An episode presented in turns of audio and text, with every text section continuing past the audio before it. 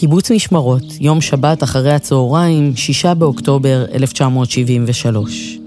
דורי בן זאב, שדרן רדיו בגלי צה"ל, קבע פגישה עם חבר בן הקיבוץ כדי להקליט אותו שר לאלבום ראשון. החבר הזה הוא מאיר אריאל. דורי התמקם באולפן המאולתר והמתין לחברו, כשלפתע ראה את גודה אריאל, אימא של מאיר, עולה מתנשפת ונמרצת בשבילי הקיבוץ כשהיא קוראת היכן מאיר? דורי ראה את הבהלה על פניה ומיד שאל מה קרה. גודה השיבה בשתי מילים. פרצה מלחמה.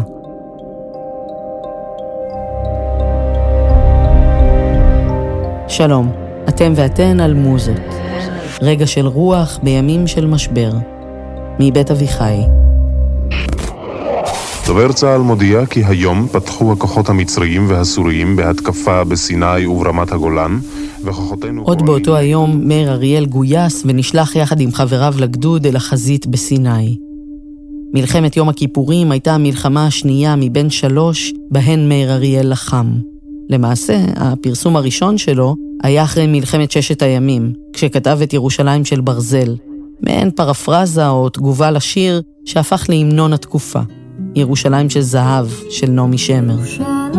בשיר של שמר ירושלים מוארת, ובתשובה של אריאל, הצל הוא זה שנוכח.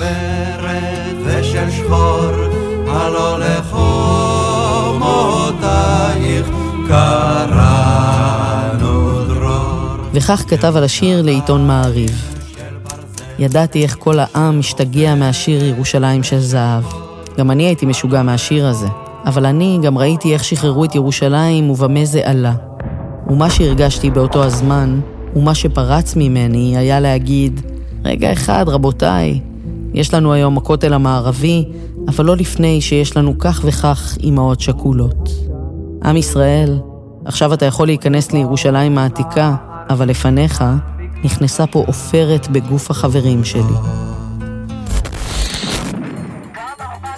במלחמת יום הכיפורים, מאיר אריאל לחם בסיני עם גדוד 416 של חטיבת הצנחנים. לאחר הפסקת האש, הפלוגה שלו תפסה את הקו בעיר סואץ, ושם הוא כתב את השיר "לילה שקט עבר על כוחותינו בסואץ". שיר שמתאר שגרת שמירה ומתייחס לרגעים הפחות הירואיים של הקרב. רגעים בנאליים, שלא קורה בהם יותר מדי. קורא איים בזרם את ארנסט המינגווי, תרגם את זה יפה אהרון אמיר.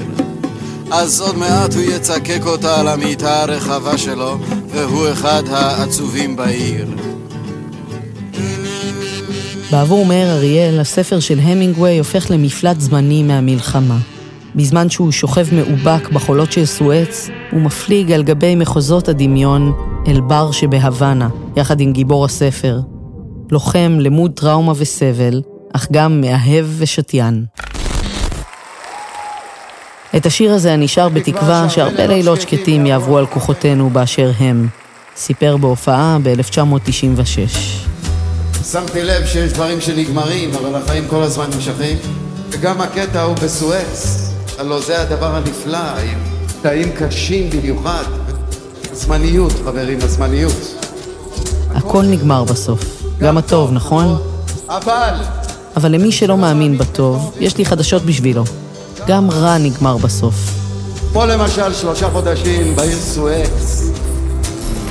בכתיבה שלו, אריאל מצליח, כמו נביא זעם אוהב, להאיר את מה שנסתר מעינינו.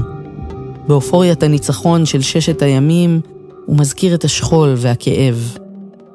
בסיום מלחמת יום כיפור, לצד השבר והחורבן, הוא מזכיר גם את הרגעים הפשוטים. בישראל של שנות ה-90, בתוך רגע של משבר חברתי ופוליטי עמוק, מאיר אריאל, שהוא כבר אדם בוגר ולמוד מלחמות, בוחר לנסח תמונת עתיד, חזון לישראל. הנה ימים באים.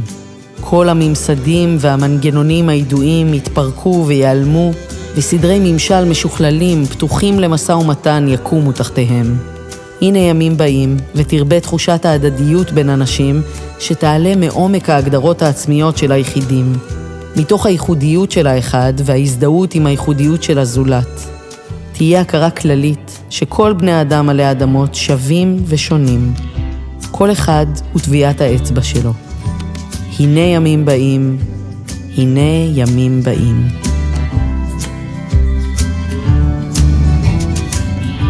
תודה למור סיוון על עיצוב ועריכת הסאונד, לבטל קולמן, הילי וורטמן מויאל, הדס סבטו על הכתיבה וניהול התוכן.